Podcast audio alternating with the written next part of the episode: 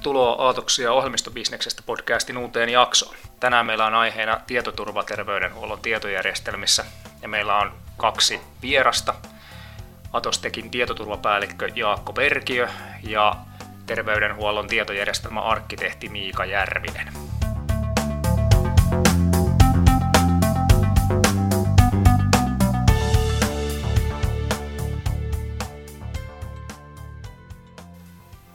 Jaakko, viime aikoina on paljon ollut keskustelua hyökkäyksistä terveydenhuollon tietojärjestelmiin.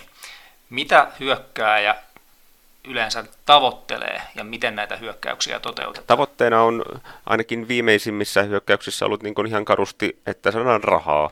Toki sitten on tällaisia kunniaa ja mainetta tai maineen menoa, mitä on tavoiteltu. Mutta nyt kun kaikkien huulilla on tämä tuore vastaamokessi, niin siinä ainakin yritettiin saada rahaa ulos. Ja jos olen ymmärtänyt oikein, niin se onneksi jäi yrityksen asteelle. Sitten on ollut toki sellaisiakin keissejä, missä hyökkäjä on hyökännyt johonkin ja siinä varsinaisesti ei ole hyökätty terveydenhuollon tietojärjestelmään tai vastaavaan, vaan johonkin organisaation, ja, joka nyt sitten on sattunut olemaan terveydenhuoltoa, ja sitten kryptatut tiedot ja lähetty tällaiselle lunnastrojalais-meiningillä keräämään niin kuin rahaa. Tämä nyt on ollut tämmöinen lähtökohta. Aivan, eli tällaisissa tapauksissa kiristyksen uhriksi ei ole joutunutkaan asiakas, vaan tämä itse toimija, yritys. Joo, kyllä, kyllä. Eli siis tämä, että niin lähdetään sitä potilasta tai asiakasta tai rekisteröityä henkilöä kiristämään, niin se on hyvin ainutlaatuista, että tässä organisaatiothan on ne, mistä saa ehkä isommat rahat ehkä pienimmällä vaivalla kuin se, että lähtee kontaktoimaan tuhansia yksityishenkilöitä ja kerään heiltä rahaa. Miika, sinä olet meillä tietojärjestelmäarkkitehtina meidän oman eratuotteen tietojärjestelmä kehityksessä. Mikä se erä oikeastaan on? No, ERA on tällainen pilvipalvelu integraatioalusta terveydenhuollon ja sosiaalihuollon tietojärjestelmille kantapalveluun. Mihin sitten tällaista integraatiopalvelua oikeastaan tarvitaan, kun eikö kantapalvelut nyt tarjoaa itsekin integraatiorajapinnat? Kantapalvelut koostuu oikeasti todella monesta erillisestä sovelluksesta. Eli me puhutaan kantapalveluista, mutta siellä on potilastiedon arkisto, sosiaalihuollon arkisto, reseptipalvelu, nämä ammattilaisten rekisterit, koodistopalvelut ja muut, se on suuri iso kokonaisuus. Niin tällä integraatioalustalla saadaan nämä kaikki kansalliset palvelut yhden rajapinnan taakse. Ja pystytään näillä yhdistämään tai yksinkertaisemmin tarjoamaan ne kaikki toimen, toiminnot, jotka tarvitaan esimerkiksi reseptin kirjoittamiseksi. Jos järjestelmä käyttää eroa kantaan liittymiseen, niin mitä se, sillä, mitä se siitä hyötyy, mitä se sillä säästää?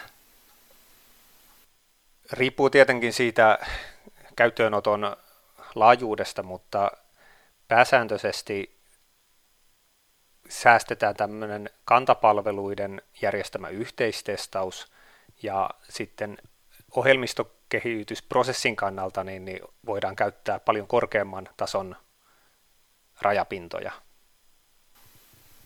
Onko ERA nyt sitten niin sanottu A-luokan tietojärjestelmä?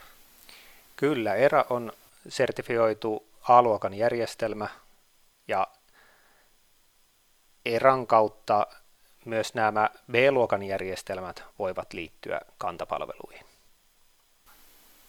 Mutta eikös nyt viime aikoina julkisessa keskustelussa ole B-luokan järjestelmät lyöty aika lyttyyn, että, että niitä, siinä on melkein niin kuulostanut siltä, että on A-luokan makkara ja B-luokan makkara ja kuka nyt haluaisi jälkimmäistä syödä. Ja eikö tämä uusi asiakastietolakikin nyt niin kuin poista nämä B-luokan järjestelmät? Joo, kyllähän se julkinen keskustelu on lähtenyt niin aika kovalle laukalle, että välillä tuntuu siltä, että mahtavatko he, ketkä asiasta puhuvatkaan tuolla julkisuudessa tai vaikka ihan eduskunnassa, tietää yhtään, mistä he puhuvat. Toi, joo, B-luokan järjestelmien regulaatio on kevyempää, mutta ne samat vaatimukset kuitenkin koskee sitä B-luokan järjestelmiä. Eli on tiettyjä tietoturvavaatimuksia, mitkä pitää täyttää. A- ja B-luokan järjestelmien ero on siinä, että A-luokan järjestelmien sertifiointiin kuuluu ulkoinen auditointi. B-luokan järjestelmissä niin riittää oma itse tehty sisäinen auditointi. Ja mitä asiakastietolakiin tulee, niin toisin kuin nyt on siellä sun täällä ehkä taidettu puhua, niin B-luokan järjestelmät eivät ole kyllä mihinkään poistumassa, ja ne kyllä pysyvät tämän uuden asiakastietolain myötäkin olemassa. Ja, joo, ja meidän kannattaa tässä muistaa vielä sekin, että vaikka kuinka auditoitaisiin jotain järjestelmää ja testattaisiin sitä tietoturvan osalta, niin se ei takaa, että se on murtamaton. Kyllä, ja jos ajatellaan näitä kanta A-luokan ja B-luokan auditointivaatimuksia, siellähän on ne olennaiset tietoturvavaatimukset, niin nehän ne on nyt suoraan sanottuna aika kevyet. Ja mitä on nyt hiukan ehkä kuulostellut yleistä mielipidettä, niin sinne on tulossa tiukennuksia auditointivaatimusten ja tietoturvan osalta. Ja tämä nyt tulee varmasti parantaa sitä kenttää, mutta ei se tietenkään murtamattomaksi tee. Tässä on nyt jo muutamaan kertaan mainittu kantapalvelut. Mitä ne kantapalvelut oikeastaan siis on, ja mitä on tämä paljon puhuttu yhteistestaus? Kantapalvelut eli valtakunnalliset tietojärjestelmäpalvelut kattaa sähköisen reseptin, sähköisen potilastiedon arkiston ja sähköisen asiakastiedon arkiston, eli sosiaalihuollon. Ja yhteistestaus on tietojärjestelmien käyttöönottoon liittyvä prosessi, jossa varmistetaan, että näihin kantapalveluihin liittyvät tietojärjestelmät tuottaa oikeanlaisia sanomia ja pystyvät tulkitsemaan muiden järjestelmien tuottamia sanomia oikein. Eli käytännössä, jos ajatellaan yhteistestauksessa, niin sen pointti on varmistaa se, että tietojärjestelmät ovat yhteensopivia, että kun yhdellä järjestelmällä kirjoitetaan potilaasta tietoa sisään, niin toinen järjestelmä osaa näyttää ne tasan samalla tavalla. Se on erityisen tärkeää esimerkiksi lääkkeiden annostelun osalta ja vastaavissa tilanteissa, kuten kaikki varmaan ymmärtää. Joo, eli siis se voi liittyä kyllä potilasturvallisuuteen, mutta ei suoranaisesti tietoturvaan niinkään. Onko tämä oikea tulkinta? Joo, jos ajatellaan yhteistestausta, niin se on nimenomaan järjestelmien yhteensopivuutta eikä lainkaan tietoturvaa. Eli siellä ei ole mitään tietoturvakomponentteja tai osioita, vaan ainoastaan, että ne asiat mallinnetaan ja esitetään samalla tavalla eri järjestelmissä. Kyllä, ja nämä yhteistestauksen suorittaa ainoastaan A-luokan järjestelmät. Ja jos ajatellaan tilannetta, että tällainen B-luokan järjestelmä tai toinen A-luokan järjestelmä, joka hyödyntää tällaisen yhteistestatun järjestelmän palveluita, niin siitä yhteistestauksesta uudelleen suoritettuna ei olisi suurta hyötyä, kun ne sanomat muodostetaan kuitenkin siinä jo kertaalleen testatussa järjestelmässä. Kiitos. Seuraavaksi meillä olisi tässä tämmöinen leikkimielinen uudenlainen osio. Kokeillaan tämmöistä pientä tietoturvabattleä. Tähän tuli inspiraatio siitä, kun julkisessa keskustelussa on esitetty kaikki aika villeäkin ideoita siitä, että miten tietoturvaa voitaisiin terveydenhuollon tietojärjestelmissä parantaa. Niin meillä on tässä nyt tämmöinen roolitus, että, että Jaakko on nyt tämmöinen ideoita ja kysely, kysymyksiä kyselevä foliohattu, ja Miika sitten vastaa näihin kysymyksiin ikään kuin tietojärjestelmäasiantuntijana. Niin pitemmittä puheitta, niin foliohattu Jaakko, niin olepa hyvä. No niin, mä oon seurannut julkista keskustelua ja sieltä pongannut kaiken näköisiä hyviä ideoita. Ja on joskus ehkä havaittavissa sellaista, että kun ihmisellä on vasara kädessä, niin sittenhän sillä mätkitään joka paikkaa, oli se naula tai ei. No, jos henkilö on tykästynyt kryptografiaa, niin hän haluaa kryptata kaiken. Niin miten sellainen juttu, että jos kryptattaisiin nämä kaikki tietokannat, missä nämä potilastiedot ovat, ja sitten ainoastaan se potilas saisi avattua ne. Että potilaalla olisi joku salasana tai joku muu vastaava, millä se sitten aukeaa. Olisiko tällainen hyvä idea tässä tilanteessa? Kuulostaa melko turvalliselta ratkaisulta niiden tietojen itsensä kannalta, mutta ei välttämättä potilaan terveyden kannalta, jos ajatellaan vaikka tajuttomuustilannetta. Joo, onhan siinä toki pieniä ongelmia varmasti siinä kohtaa, jos se on vaikka auto-onnettomuuden jälkeen kykenemätön antamaan salasanansa. Ja ehkäpä nyt kun miettii itse, niin on sitä joskus tullut unohdettua salasana tai hävitettyä jotain tietoa. Ja jos tällaisesta nyt sitten seuraa se, että kaikki potilastiedot on saavuttamattomissa, niin on se aika paha. Jos nyt tällaiset potilaan hallinnoimat kryptausavaimet on vähän riskialttiita saatavuuden ja muun kannalta, niin voitaisiko sitä parantaa sitten edes siten, että se tietokannassa oleva tieto itsessä olisi salattua, tai sitten se tietokanta itse, koko tietokantamoottori salaisi kaiken tiedon siten, että ne pysyisivät siinä tietojärjestelmässä salattuna. Tämä, niin kuin, olisiko tämä nyt esimerkiksi auttanut siinä vastaamon keississä tilannetta?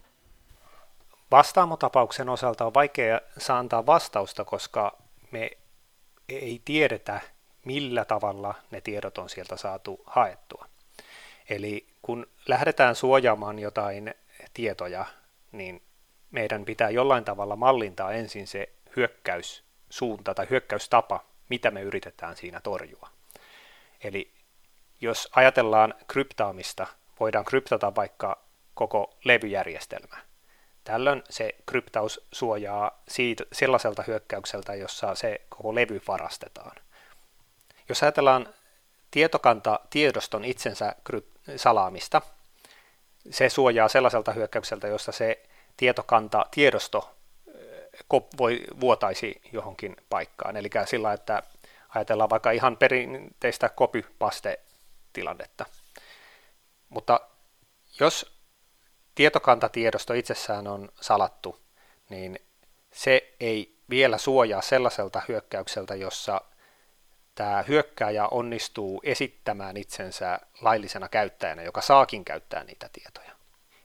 Ja viimeisimpänä sitten tietenkin se, että jos tämä, se tieto itsessään on tallennettuna sinne tietokantatiedoston sisään salattuna, niin se tietysti antaa ison suojan sille, mutta silloin sitä ei, tietoa ei voida käyttää hakujen parametrina, sitä ei voida en, käyttää ennen kuin se salaus on purettu.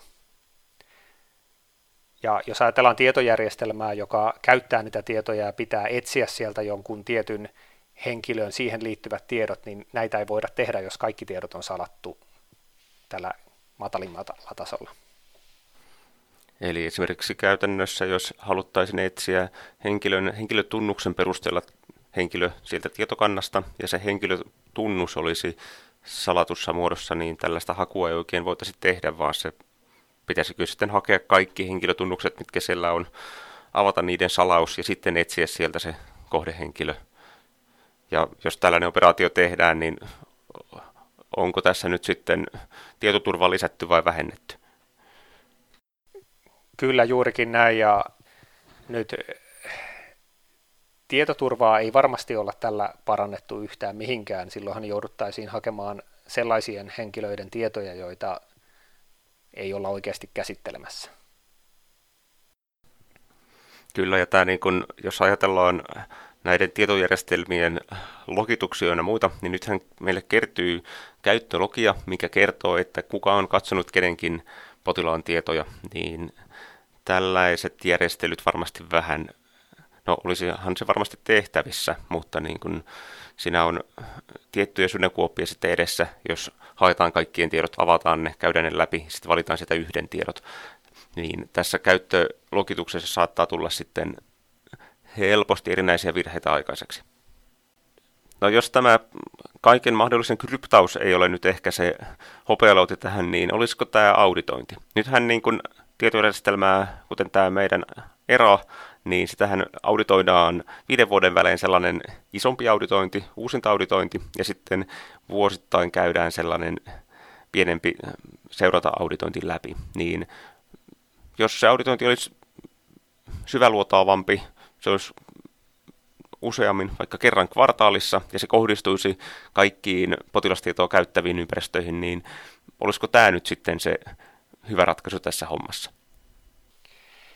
No, kuten aiemmin ehkä tuli jo sanottua, niin tämä auditointi sinällään ei vielä takaa, että tiedot on turvassa, mutta sillä voidaan etsiä tällaisia tyypillisiä ongelmia ja varmistaa, että ne on kunnossa. Eli oikeastaan vastaus olisi se, että, että tietoturvatestausta on syytä tehdä säännöllisesti ja auditointeja tehdä säännöllisesti, mutta niiden tihentämisellä ei välttämättä saada, saada mitään lisäarvoa. Enemmänkin riskinä on ehkä se, että tuudittaudutaan siihen, että nyt kun tätä on hyvin paljon auditoitu, niin meidän järjestelmä on turvassa ja meidän ei tarvitsisi tehdä mitään tarkentavia toimintoja. Jos ajatellaan tällaisia auditoinnista vääjäämättä seuraavia kustannuksia, niin miten sä näet sen, että jos äh, kaikki toimijat, myös pienetkin startupitkin, joutuvat vastaavan auditointimyllytyksen läpi, minkä nyt sitten esimerkiksi alan isoimmat toimijat joutuvat, niin minkälaisia ehdotuksia tai ajatuksia tämä herättää? Eli sellaisena kun tämä nykyinen auditointi on, niin sen rooli ei ole olla tietoturvatestausta, vaan sen roolina on varmistaa, että tietojärjestelmä on kehitetty tiettyjä periaatteita noudattaen. Auditointimäärien lisääminen nyt äkkiseltään sataa ainakin näiden tietoturvayhtiöiden rahapussiin, mutta onko siitä kustannuksia vastaavaa hyötyä sille itse järjestelmälle, niin se ei välttämättä ole selvää. Jos ajatellaan, että koko ajan vaan testataan ja auditoidaan sitä tietoturvaa, mutta ei koskaan kehitetä uusia ominaisuuksia, niin ei koskaan saada mitään hyödy- hyötyä siitä järjestelmästä. Kyllähän tämä on aivan totta. Kyllähän näiden terveydenhuollon toim- tietojärjestelmien tarkoituksena on tukea sen potilaan oikea-aikaista ja oikeaa hoitoa, ja se potilaan turvallisuus menee kyllä kaikesta ohi, mukaan lukien se tietoturva. Joo, ja kyllähän tässä tietoturva-auditoinneissa myös se, että kyllähän ne yleisesti kelpaavat aina vakiintuneille isoille toimijoille, ja jos halutaan, että markkinoilla on ainoastaan isoja vakiintuneita toimijoita, jotka tuottaa samanlaisia tietojärjestelmiä kuin aina ennenkin, niin siinähän kohtaa se regulaatio tietenkin auttaa tässä, silleen rumasti sanottuna. Tietenkään eh, tarkoituksena ei ole se, että nämä pienemmät toimijat saisivat jotenkin anteeksi sitä eh, pienuuttansa ja saisivat tehdä tietoturvattomampia järjestelmiä, mutta tietoturva-auditointien tekeminen pelkästään regulaation täyttämiseksi ei ole niiden auditointien tarkoitus.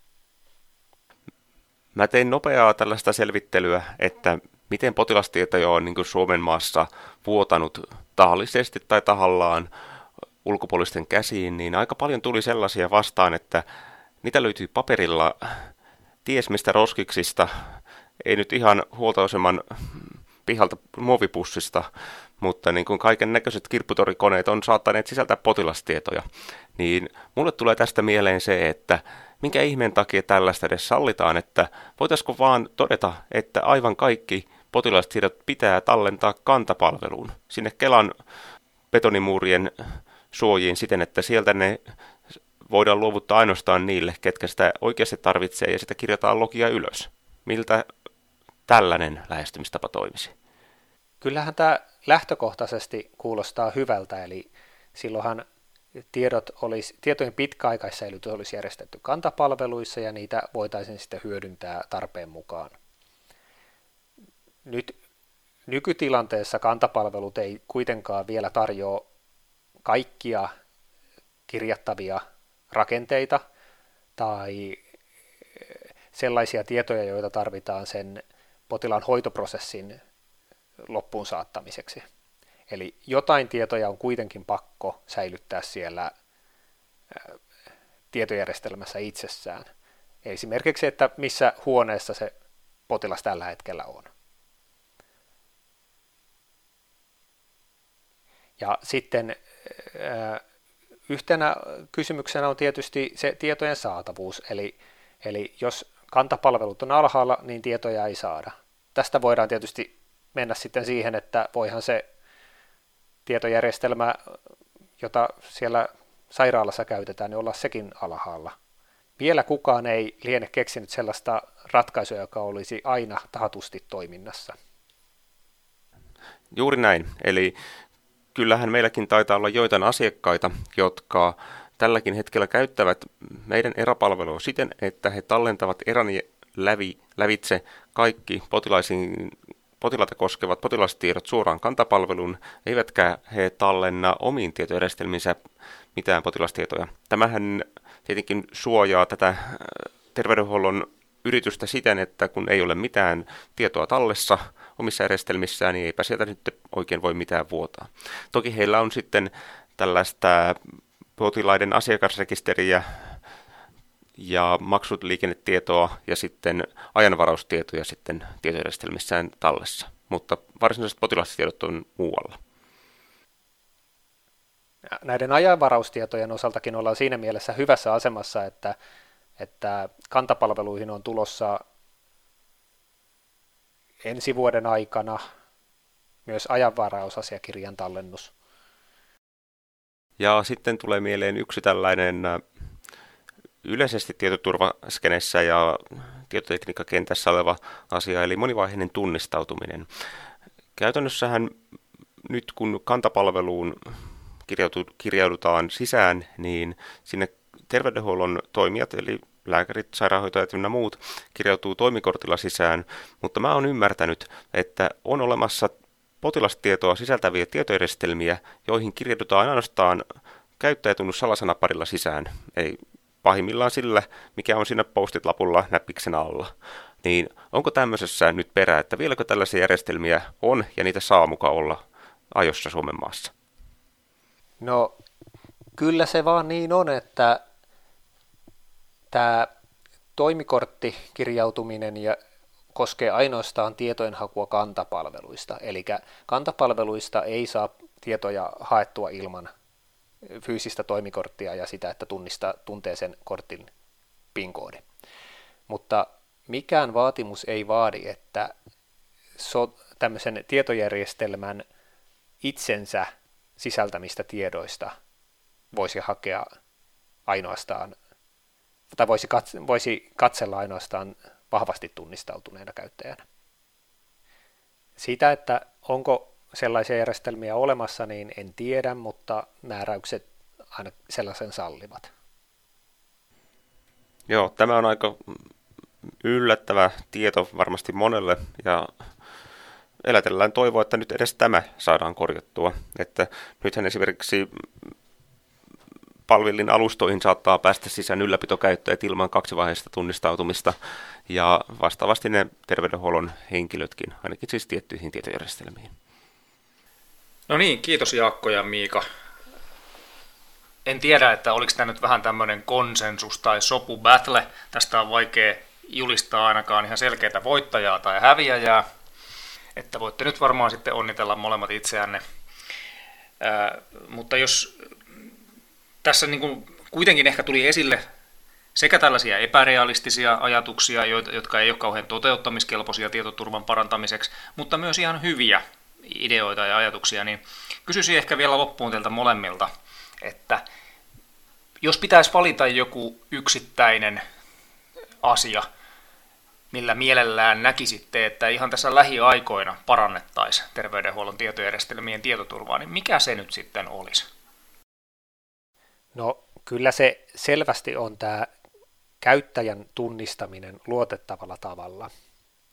Eli kun me ajatellaan, ajatellaan sitä, että meillä on tietoja olemassa, niin me halutaan, että ne on käytettävissä, mutta ne pitäisi olla käytettävissä ainoastaan sellaisen käyttäjän toimesta, joka on varmasti tunnistettu oikeaksi.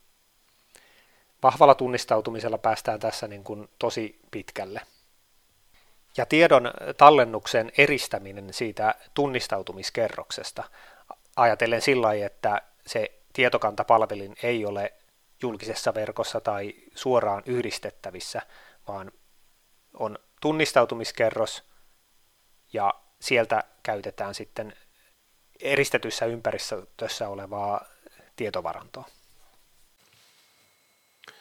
Mä lähestyisin tätä asiaa riskiperusteisesti. Eli mitä enemmän riskiä, sitä enemmän kontrollia. Käytännössä voitaisiin kartoittaa tämän toimialan toimijat ja tietojärjestelmät ja määrittää niille riskitaso. Mitä enemmän riskiä, sitä enemmän kontrollia. Eli jos ajatellaan esimerkiksi yksityisyrittäjänä toimivaa fysioterapeuttia, niin hänellä on todennäköisesti aika vähän potilaita ja sitten hänen tallentamansa potilastiedot ja käsittelemänsä potilastiedot on jo luottamuksellisia, mutta eivät nyt ehkä sitten niin erityisen luottamuksellisia. Ja jos tällaisella toimijalla on vielä bonuksena käytössä Atostakin erätuote ja hän tallettaa ne potilastiedot ainoastaan Kelan kanta-arkistoon, niin silloin hänellä ei ole niitä potilastietoja edes omissa tietojärjestelmissään. Niin tällainen toimija on mun mielestä lähtökohtaisesti varsin matalassa riskiluokassa. No, jos tätä nyt sitten vertaa valtakunnallisen toimijaan, jolla on useita toimipisteitä, kymmeniä lääkäreitä ja terveydenhuollon muita henkilöitä ja vaikka sitten 100 000 potilasta. Potilastietojen tyyppi vaihtelee todennäköisesti ja siellä on hyvin todennäköisesti mukana myöskin sellaista, mikä on erityisen luottamuksellista. Jos ei nyt mitään muuta, niin vaikka sitä psykoterapiaa. Niin tällaisen toimijan riskit on huomattavasti korkeammat. Heillä on omissa tietojärjestelmissään potilastietoa, ne joo voivat olla myös Kelassa, mutta on ne kuitenkin siellä omissaan, ne voivat vuotaa sieltä, jos ne vuotavat, niin vuotaa todella monen potilaan tietoa. Tällaisia toimijoita, eli fysioterapiaa, yksittäistä fysioterapeuttia versus valtakunnallista toimijaa ei mun mielestä oikein voi laittaa samalle viivalle. Jotain erottelua niissä valvontakriteereissä ja valvontatiheydessä pitää olla. Niin mun mielestä tämä olisi nyt ehkä se tapa, miten tämä homma pitäisi tehdä. Tällä saadaan niin kuin eniten vaikuttavuutta tähän tietoturvaan per siihen käytetty euro ja työtunti. Kiitos Jaakko ja Miika. Paljon hyviä ajatuksia terveydenhuollon tietoturvasta. Seuraavalla kerralla jotain muita ajatuksia. Kuulemiin.